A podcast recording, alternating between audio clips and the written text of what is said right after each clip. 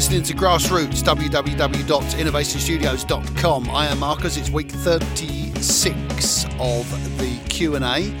And uh, it's really, really nice to have you on board um, again for some more questions on this fairly dreary sort of day today. Um, weather somewhere, just a quick weather report. Weather somewhere in between today. There's not, it's not that. If it's sunny where you are, let me know where you are, and I'll see if I can get up there pretty quickly. Um, as usual, you've been sending your questions in to me, and as usual, I've had a lot of fun um, looking through them, and um, I'll, I'll, have a lot of fun hopefully answering them. Um, and um, it's always good. Thank you very much for your subscriptions and for your continued support and for your messages as well. Um, and there are there are a few questions that I get asked that I don't answer on the air as well. Not they're not rude or anything. I just don't. You know, I, I, I do a few on the online as well. People ask me something and I fire off a quick answer. And sometimes I think, oh, I could have saved that one. But um, if you ask me something, I'll try and uh, reply as quickly as I can. So anyway, it's nice to have you on board. We've got some more questions this week. Without further ado, let's get on with them. I'm going to start with Sylvia, and Sylvia is in Basingstoke. My goodness me, uh, I don't know whether I'm branching out, but uh, this is the great thing about the world these days. It's a much smaller place than it used to be when I was first starting out. So Sylvia in Basingstoke.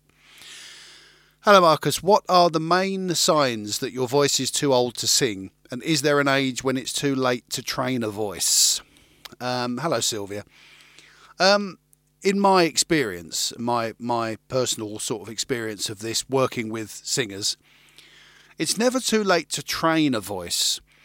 But as we get older and um, you know, I think things about us change anyway, and the voice is one of the things that changes. And um, I think what usually tends to happen is that your vocal range drops. And um, so let's say that you know your highest note was a was like a high C. Um, then all of a sudden your your high your, your highest note becomes a high A, and to get beyond that is a real stretch. So things kind of start closing up. It's to do with uh, the vocal cords. It's to do with the two kind of little flaps at the back of the uh, at the back of the throat that uh, vibrate really really fast as the sound comes out. And as they as you get older, they get a little bit drier.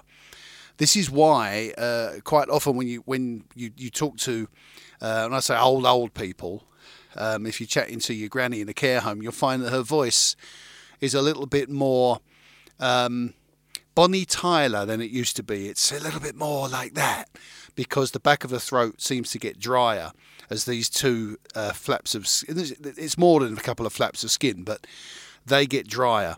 And what happens is it, you you lose all of the big the bigness and the big power in your voice. Um, so if you're a singer, obviously, um, if you've always done it, then the process is, I would say, slightly slower, and your vocal range drops. So the high notes you can you can hit are a lot lower than the high notes you used to be able to hit. Um, there are people out there like Shirley Bassey and um, Tom Jones and Mick Jagger who I, I don't know how they do it because and I'm a singing tutor and I don't know how they do it. I can only assume that it's just constant practice and constant working out. And I would say that in the case of maybe Mick Jagger's case, it's just um, first of all he's always done it, but secondly, I just think it's I, I feel like if you're a if you're a heavyweight boxer or a boxer of any of any weight, if you are absolutely, you know, absolutely freakishly fit at 55, you could probably take on somebody 20, 25, 30 years younger than you because you've put that extra time in. So the only thing I could probably say is, is that maybe Mick puts so much time in, and although he has lived the electric lifestyle, um, he actually looks after his voice in as much as he's always warming it up and he's always cooling it down, and uh, and probably he's had to do that more and more and more as he's got older. It's a bit like any athlete, fast bowlers or anything like that in cricket you have to work harder when you're 38 to stay fit before you even bowl a ball than you do at 18 when you just rock up after a heavy night on the tiles and grab the ball and go and bowl. But when you're 38, and certainly if you're 48 and still trying to bowl fast, the, you're going to need to put more work in away from the field or away from the stage or away from the ring. And um, it, you know, you, your workout ethic and working hard to build it up um, has to be so much more than it was when you were younger. And as you get older, the the vocal cords seem to get drier, and they don't have the big sound that they used to have. Um, sometimes they just they you, you for those of you who are old enough, you end up sounding a little bit like the granddad from Only Fools and Horses. You know, before Uncle Albert, there was the granddad, and the granddad was oh dear boy, all right. He just had he didn't have any you know balls in the voice because um, that that was it. He got older. Um, I know it was an act, but but I'm just saying it, it's that's how the voice kind of goes. So when the people are in care homes or when when you get to into your 80s and things like that, the voice doesn't just doesn't do what it can do when it's 25. Um, but it isn't too late to train and to work with what you have. Because to be honest with you, Sylvia, you never know you what you're capable of until you try. So if you are, and I'm, I'm assuming um, that you may be, um, it might be for you that you're trying to, to sing, or you may have joined a choir or something. Go and join a choir and find your vocal range. You still will have a vocal range, and you still will have some songs that sound better than others. Um, I've I've found that you can yeah you can train a voice, you can work a voice, and I've worked with um, some people in their 60s who were really surprised by what they were able to do um, just with using the diaphragm and using the voice in the right way. But um, yeah, I think it, it, it, depends what you're aiming to do. I mean, let's be fair, um, Sylvia. If, if and not in your case, but if somebody is maybe 75, looking to join an orchestra or looking to to do something, they're pretty much going and and uh, joining. Um, another group of that sort of age group and, and performing songs that suit everybody.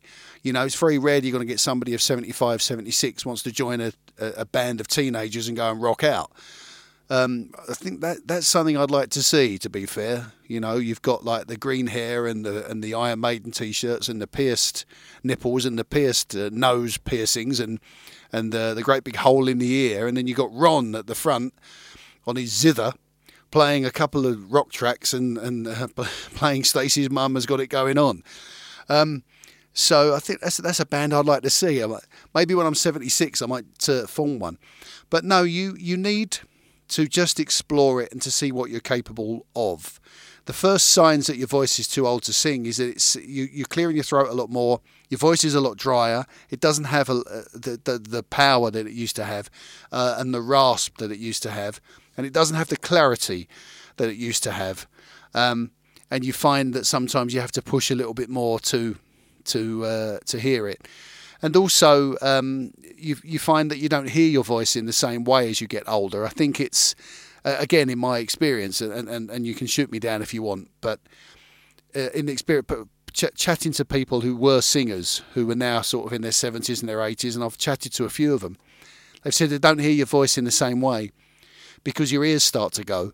And when your ears start to go, you start hearing your voice as though you've got your fingers in your ears.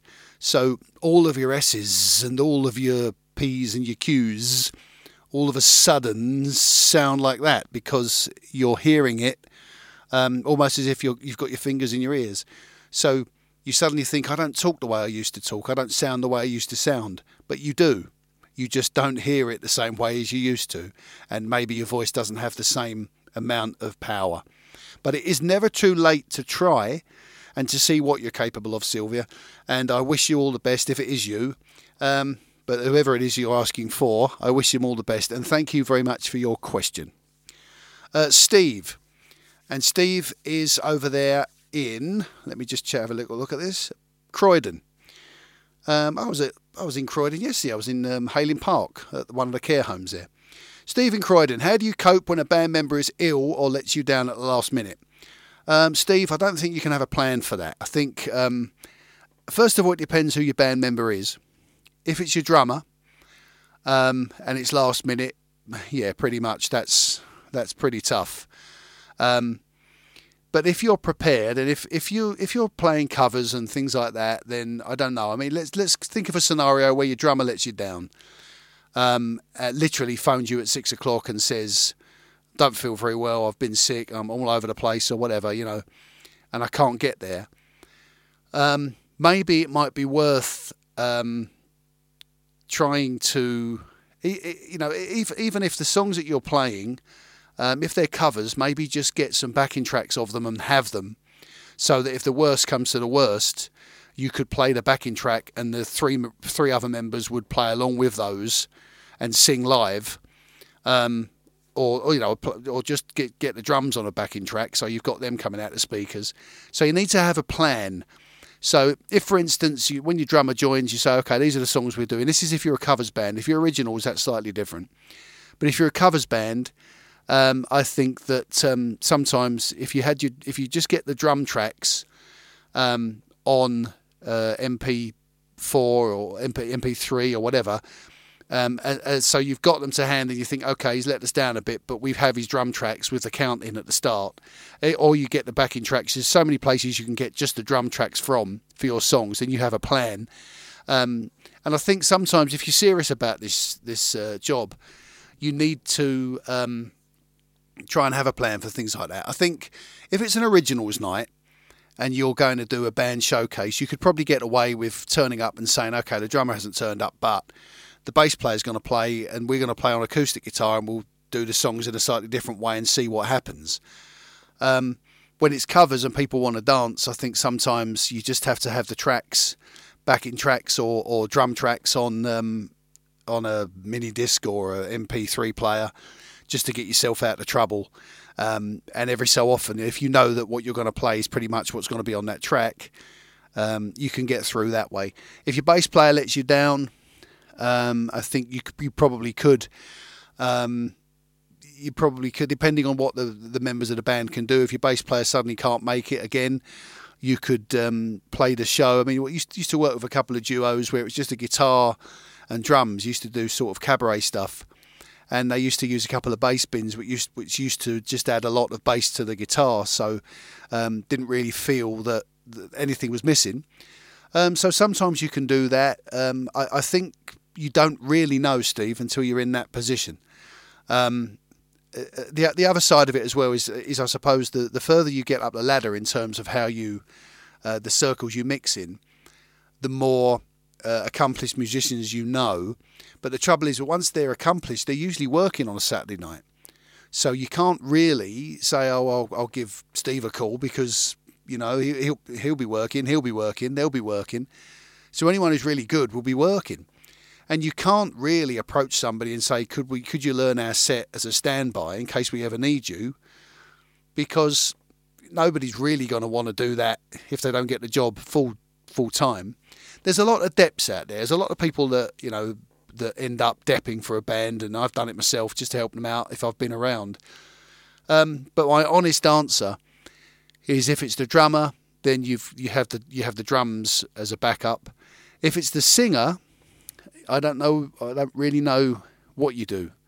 Um, I think uh, it depends how many singers are in the band.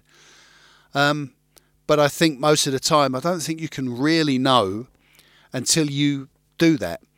Um, over the years, we've played shows, we wall to wall played shows without a rhythm guitarist and, and singer.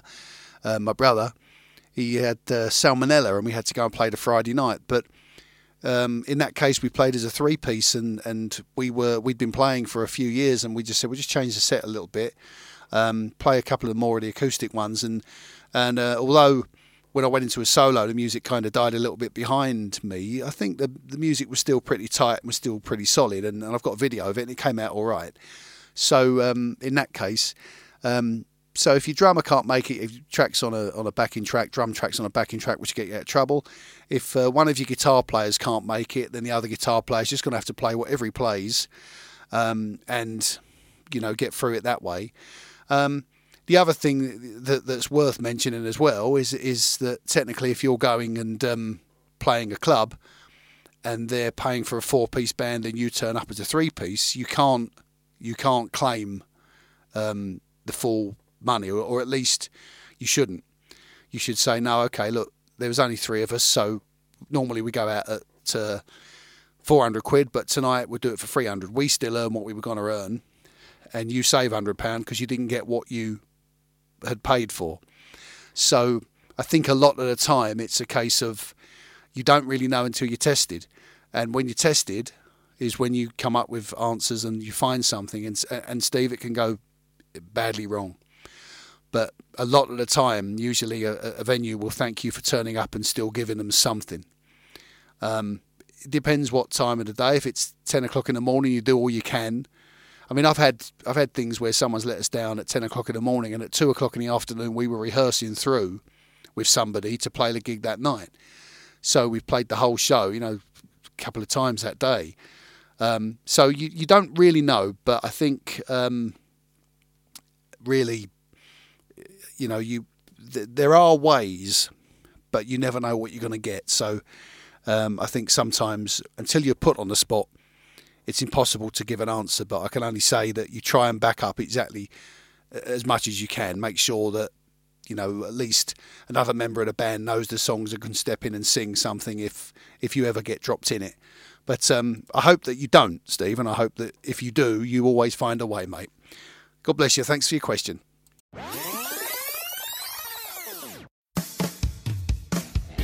Do you have a song in your head? Turn your ideas into full songs. With a team of professional musicians, engineers, and producers, we can turn even the simplest demo into full studio quality recordings. Go to www.innovationstudios.com. Sally in Vange. Hello, Marcus. My grandfather was a musician, and a very good one. But my father is completely tone deaf. Can musical ability be inherited down generations? Yes, it can. Um, I think in, in my particular case, um, on when I when I think back to it, I mean my my yeah my brother plays my, my younger brother my youngest brother plays, um, but uh, from my personal experience, when I think about it, I mean, my mum, my mum is tone deaf, completely tone deaf. My dad um, was a good, fair, fair, guitar player and sung, and and the, the, he was our soundtrack when we were growing up. Because um, put the radio on or something, but he'd sing silly songs and stuff like that. Um, my granddad on dad's side was a drummer, which is where I get, I think, where I get my tempo from and uh, on my mum's side, they both uh, both of her brothers, one was a guitar player and one was a bass player. Um, but as I've said before, and and, and I spoke to um, I spoke to her on um, Wednesday, and Anna Anna Reynolds, who I've mentioned in a couple of previous podcasts, um, doesn't really have any anybody really that she could think of that was, uh, as far as I'm aware, that was uh, a gifted musician and yet she's picked up the guitar, really taken to it. So it can be inherited, but it also can be discovered, and and you know you can suddenly surprise um, somebody with what you're able to do, including yourself. Um, and uh, yeah, I think it's the, the, the I don't think that people are always great musicians because their parents were, um, or their grandparents were. I think where where things like that tend to happen um, you know, I mean, I, I don't know. Look, I'm not having a pop at anybody, okay? But I'm just gonna I'm just gonna put it out there. There are certain sports, and uh, mu- music is sort of uh, uh, goes along with this. But there are certain sports where there are a lot of people playing now on the strength of the surname that they have. All right, let's put that out there. Um, so you have a lot of players with a very similar surname to some big stars of the 80s. Now, are they any better than some of the other kids who don't have that name? Answer no, they're not. All right, end of story. But they move in those circles and they move in those loops. So they they get that opportunity. Um, doesn't tend to happen as much in football, although you've got you know, you've got your, your names that match. I'm not going to name anybody because that wouldn't be fair. They've, you know, as far as they're concerned and as far as everybody looks at it, they've got there on merit. I'm just putting it out there that they have a similar or they have the same surname and because their dad played for it. But a lot of the cases, it's very rare. Although there's one or two that I can think of, it's very rare that somebody is really, really successful and then their kids go on to be just as successful. They might move in the same circles, but they don't always, they're not always as successive, successful. They're often successful in other things, You know, you've got your people who are legendary rock stars whose whose kids become fashion directors or have their own brand of something, or you know, or, but they they're very rarely ever as good. Um, or, or because I think probably because they've got so much to live up to as well. Maybe the extra pressure is on them. But I think a lot of the time that people are, are thrust into the spotlight because of the surname that they have, um, and and don't have the tools because they haven't inherited everything that that was that came before them. Music is crafted and it's you know to a certain extent it's born in you that you might react to to music a certain way and you might gravitate to a certain way. It's easy for me to say because it's been my life and my career.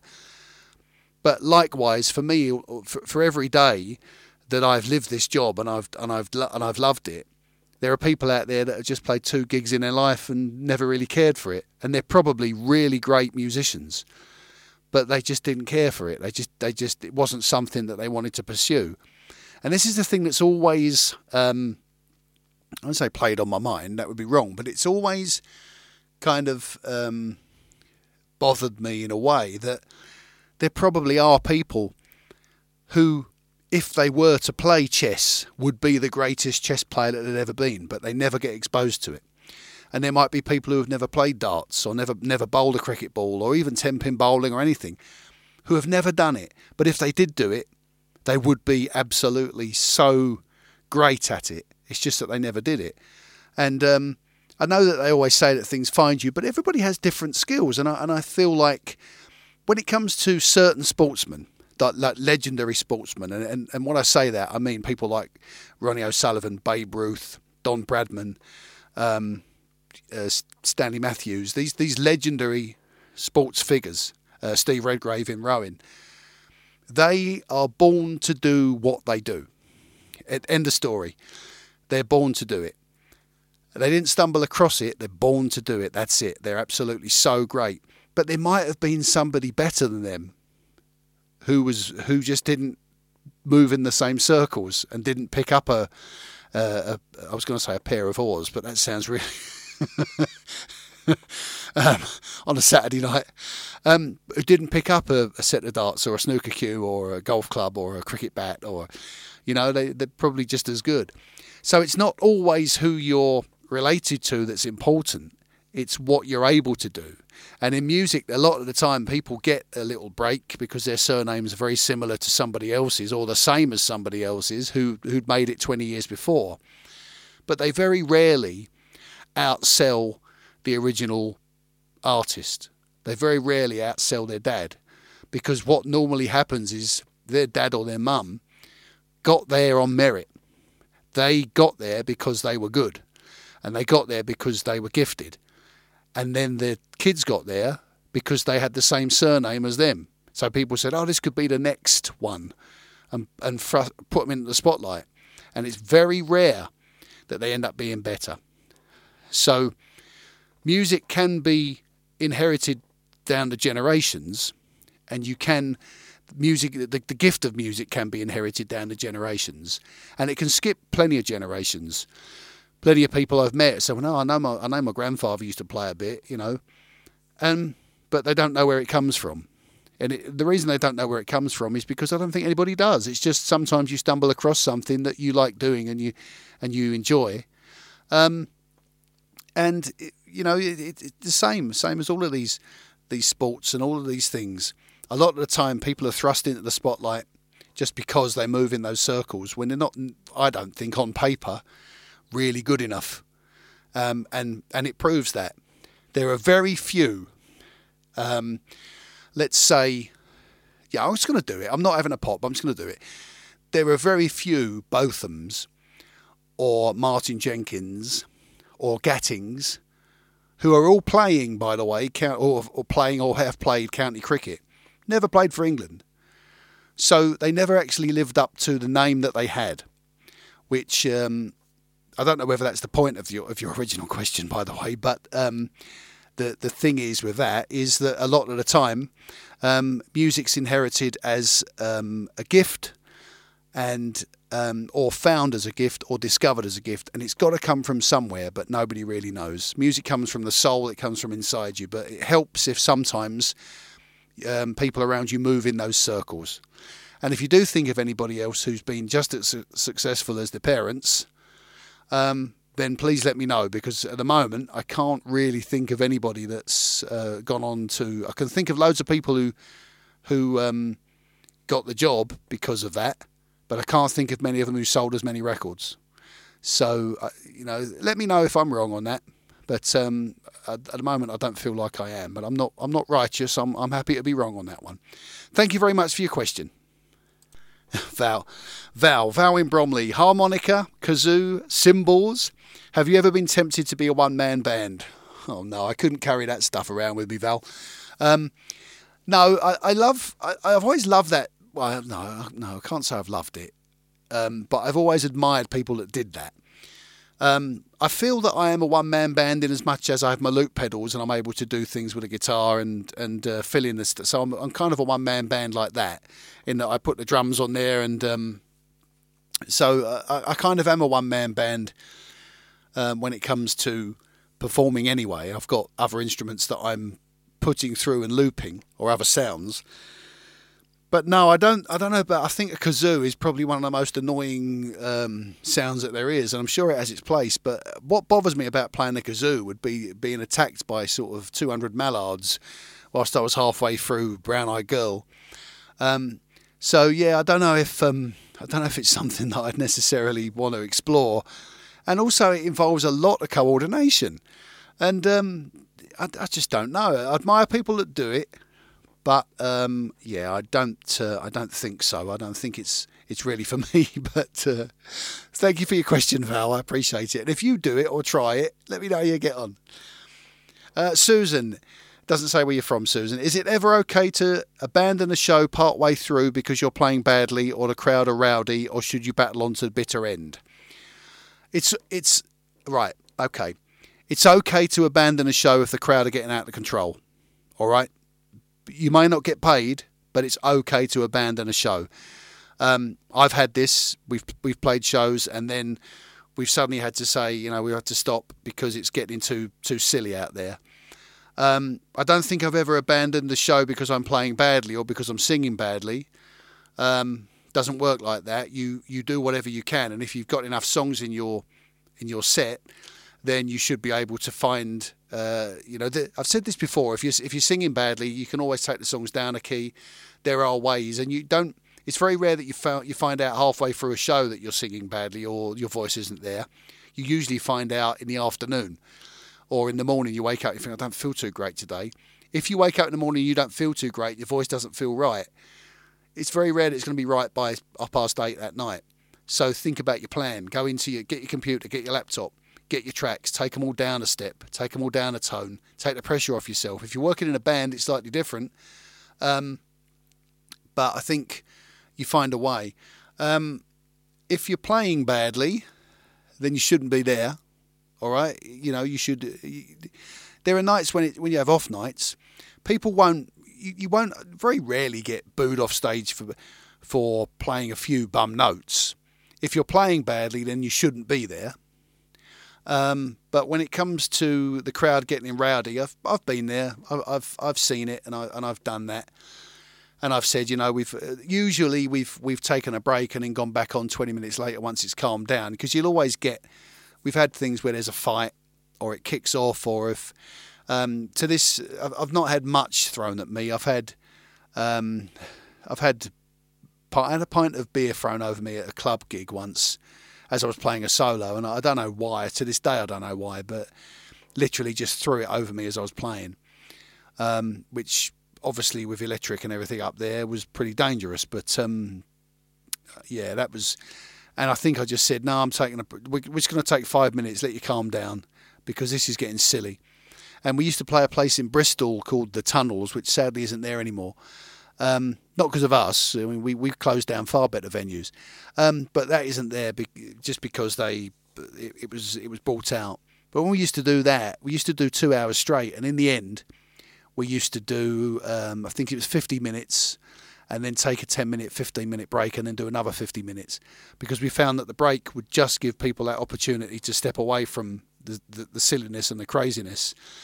And although it meant that when we went back on again, we didn't have the same atmosphere, um, it was just a case of, um, you know, just, just taking a break and letting people calm down, which usually we do that. We will normally say, look, we're going to go off for five minutes, just let it calm down a bit and we'll be back. And I've played shows where there's been a fight at the back, and I've said, you know, look, we're going to take take five minutes, all right, just get this all sorted out, and we'll be back. People will forgive you if there's a big fight, because to be fair, everybody's watching the fight anyway, and nobody's watching you. So it's okay to to abandon a show part way through if the crowd are rowdy, because you don't have to put yourself at risk for any amount of money. All right, you don't if you feel. Um, I remember this is it's not funny, ha ha, but it kind of is ironic playing a show years ago at uh, in Eltham, and there was a big fight. There was a two two groups of football supporters in there, and, and you could you could tell it was going to kick off. You know, I mean, I don't know why it is, but you're the band. You walk in at half eight at night or eight o'clock at night, ready to go on at nine. I could walk into any pub, and I mean this, any pub in the UK at any time, and tell you who I think is going to be trouble at the end of the night, and 99 times out of 100, I'm going to be right. So why don't the bloody landlords see it? They never see it. They just keep serving them and, and let, letting them pour more in, as my old man used to say, until they can't even stand. And yet I look at them and I think he's going to be trouble later on, and they always are. So the, I could see it was going to happen. I said to Ken, who I was working with, there'll be aggro here. And it was a Christmas gig, so it was about the 19th, the 20th of December. And at the end of the night, we were playing our last song, and then as we finished, um, or getting towards our last song, we were playing something and then we, we stopped. There was a big off. And I said to Ken, just let it calm down and we'll go back on. Because one of these football supporters, I don't know what happened, had sung some song about the other ones. Oh, I don't know. It was war, right? And we're in the middle of it. And there was a moment in that, a moment of clarity when I looked down and there's two blokes rolling about on the floor and one of them gets the other one and got he's got his hand got him in a headlock and he bangs his head against one of our monitors.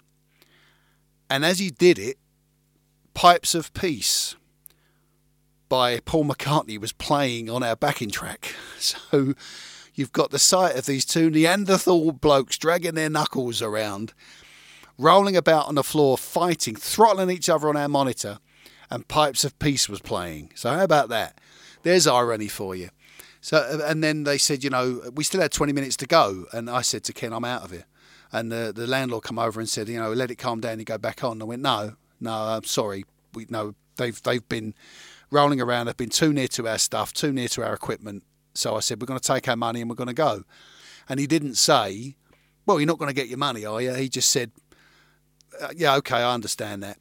Um, he was all right about it, but it could have been in the in the end, you look at it and you think, if I stay on stage for another 25 minutes here with this riot going on, all that's going to happen is I'm going to earn maybe 150 quid, but I could lose 1500 quid's worth of equipment, which by my reckoning puts me 1350 pounds down because I decided to give these people who didn't deserve it the last 20 minutes of entertainment when they were making their own entertainment but rolling about on the carpet and beating the hell out of each other because one supported Charlton and one supported Tottenham or something like that. Anyway, I'm not not dissing those two teams by the way, so, don't don't come looking for me. But that's what it can be like, and um, yeah, I mean, when when if if you if you're if you're playing badly, you shouldn't be there. If you battle on to the bitter end, you have to weigh up the prices of your equipment against what might happen. As soon as there's an off, you've got every right to say thanks a lot, good night. Um, and you, it may mean you don't get your money. But you know what? If you don't get your money, look at the equipment that you've got and weigh it up against whether or not that equipment could get ruined. This is why I don't let people sing. This is why I don't let people step on the stage. This is why we like to have security if we can have it to keep people off of the stage. Because it's not that we're against whether people want to get up and sing. We're against what they might do when they're up there and what they might damage. And it doesn't matter. There's no amount of money. I don't care how good you are at this level you're not going to make enough in one night to cover the cost of your guitar, your amp, your PA, and the drum kit. If it kicks off and you carry on going and then they ends up with a because I tell you what, some people don't care where they're fighting, they don't care where they're rolling, and if they blow up your monitor that's three or four hundred quid's worth, you ain't earning four hundred quid for a night. I don't care who you are, you know, at this level, and and even if you do, you've then got four hundred quid plus probably hundred quid to get your monitor fixed, plus forty quid petrol to drive there to get it fixed. You're looking at five six hundred quid because you decided to, to carry on to the bitter end and give them the last 20 minutes. You know, if they're going to behave like that, they don't deserve it. So I'm not a diva or anything like that. I've played plenty of shows where I've felt like, oh my God, I just want to get this over with. But there's a point where if you feel threatened in any way, you know, the, the truth of it is there are signs in every pub, there are signs in every bank, there are signs in every shop. You know, please, if the staff feel threatened in any way, please do not threaten our staff in any way. Well, I am doing my job. And if you're threatening me physically, not threatening me to my face, but if I feel threatened by a situation, I ain't earning enough to deal with it. So I I look at it and I think, no, that'll do. I'll let them fight it out. But um, no, that, that that's enough for me. Anyway, um, I hope that answers your question, um, and I hope that you are never in that particular position. Thank you for your question.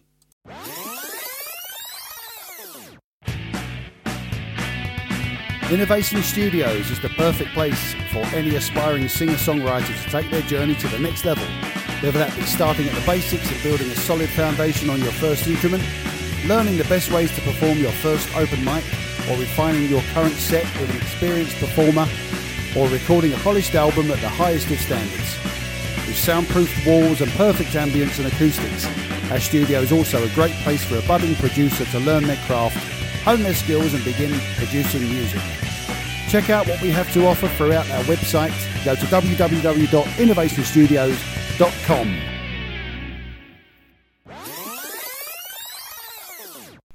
Jason from Kingston on Thames. Hi Marcus, how important is it to have a monitor? Um, hmm, it depends what you're used to, Jason. Um, I think, in fairness, if you if you've sung. I mean, yeah, when I first started, because of the space on stage and uh, from where we from where we stood, um, a lot of the time, um, trying to think how to explain it. The, the, the, noise we were making, the vocals, you could usually hear them bouncing off the back wall, and it wasn't terrible. Um, but I think in, in, the case of the duo, I, I tell you where the monitor comes in probably most useful. I mean, obviously, if you're in a band and you've got the space, have a monitor because you can hear what you're singing and you can have um, a mix in that monitor, which is everything that you want it to be. So no matter where you stand, you have a nice um, ambience of sound.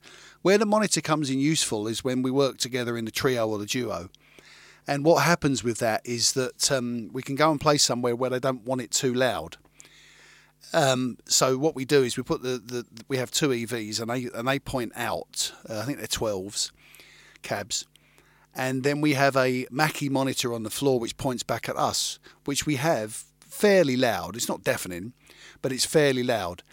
So we get quite a loud sound in our in our faces, which of course makes us want to sing more. We get a nice mix and we can hear everything we're playing, but the sound actually travelling outwards to the audience can be kept at a fairly low level. So whenever we played somewhere where um, we wanted it to be, but they didn't want it loud, um, then we we've had the monitor quite loud, pointing up at us.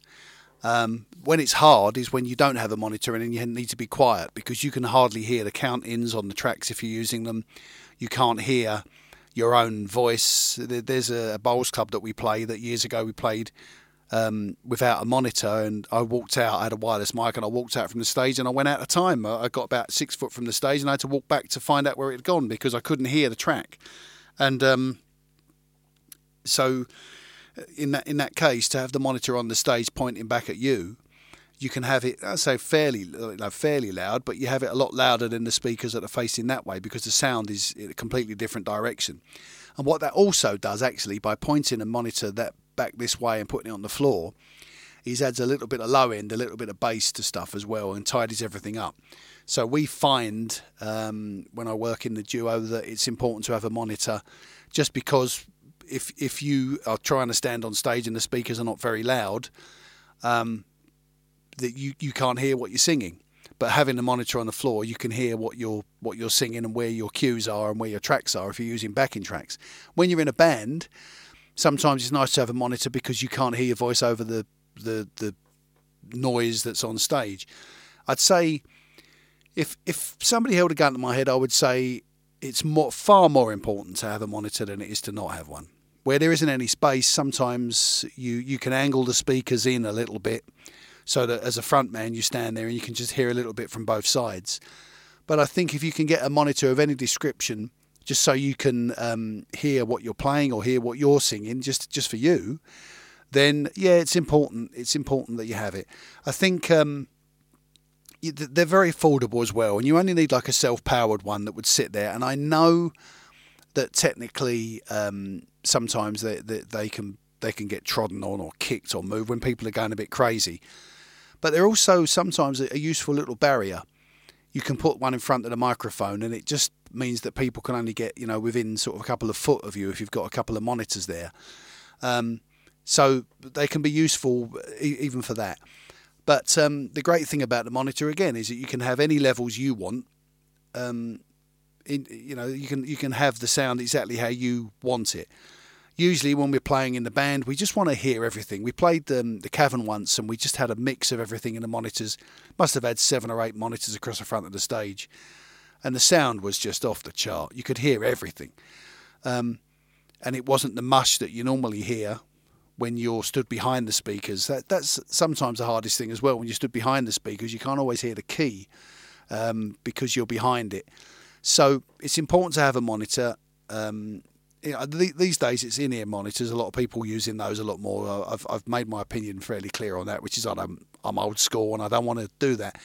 Um, but where they where they really come into their own is when you can be nice and loud from where you stand, but the sound that's travelling the other way out to the audience isn't too loud. So I think that's um, that's where they come into their own. But how important it is, it's not vitally important if you're playing an acoustic show and a, and you can you can usually hear yourself anyway. Um, but it is um, important that you carry one um, for a, for a plethora of reasons, um, but mostly just so you can have the sound exactly how you want it. Um, right, that about wraps it up this week. Thanks very much. It's just started raining as well, so I hope this doesn't stay for the rest of the rest of the day. For the kids that are off school, I hope you're having a nice summer holidays. Um, I'll be back next week um, for week 37, I think. Q and A. Keep your questions coming in. I've got a little back backlog of a few that I've had over the last couple of weeks, which I'll probably get through next week, along with a few new ones. Um, thank you for your support. Thanks for being my mate, and thanks for subscribing and for following me on Instagram. Instagram at Innovation Studios. Um, you can find the podcast on Spotify. You can find this, the podcast on uh, iTunes. You can find it on Apple Music. You can find it on SoundCloud. There's uh, Podcast FM, I think it is, or Podcast Player. You, you can, any anywhere where there's um, streaming media, you can find it. Um, Twitter, I'm Innovation Studios. Facebook, there's a Grassroots Music UK and an Innovation Studios page. Um, if you want to f- follow me on Instagram, as I said, it's Innovation.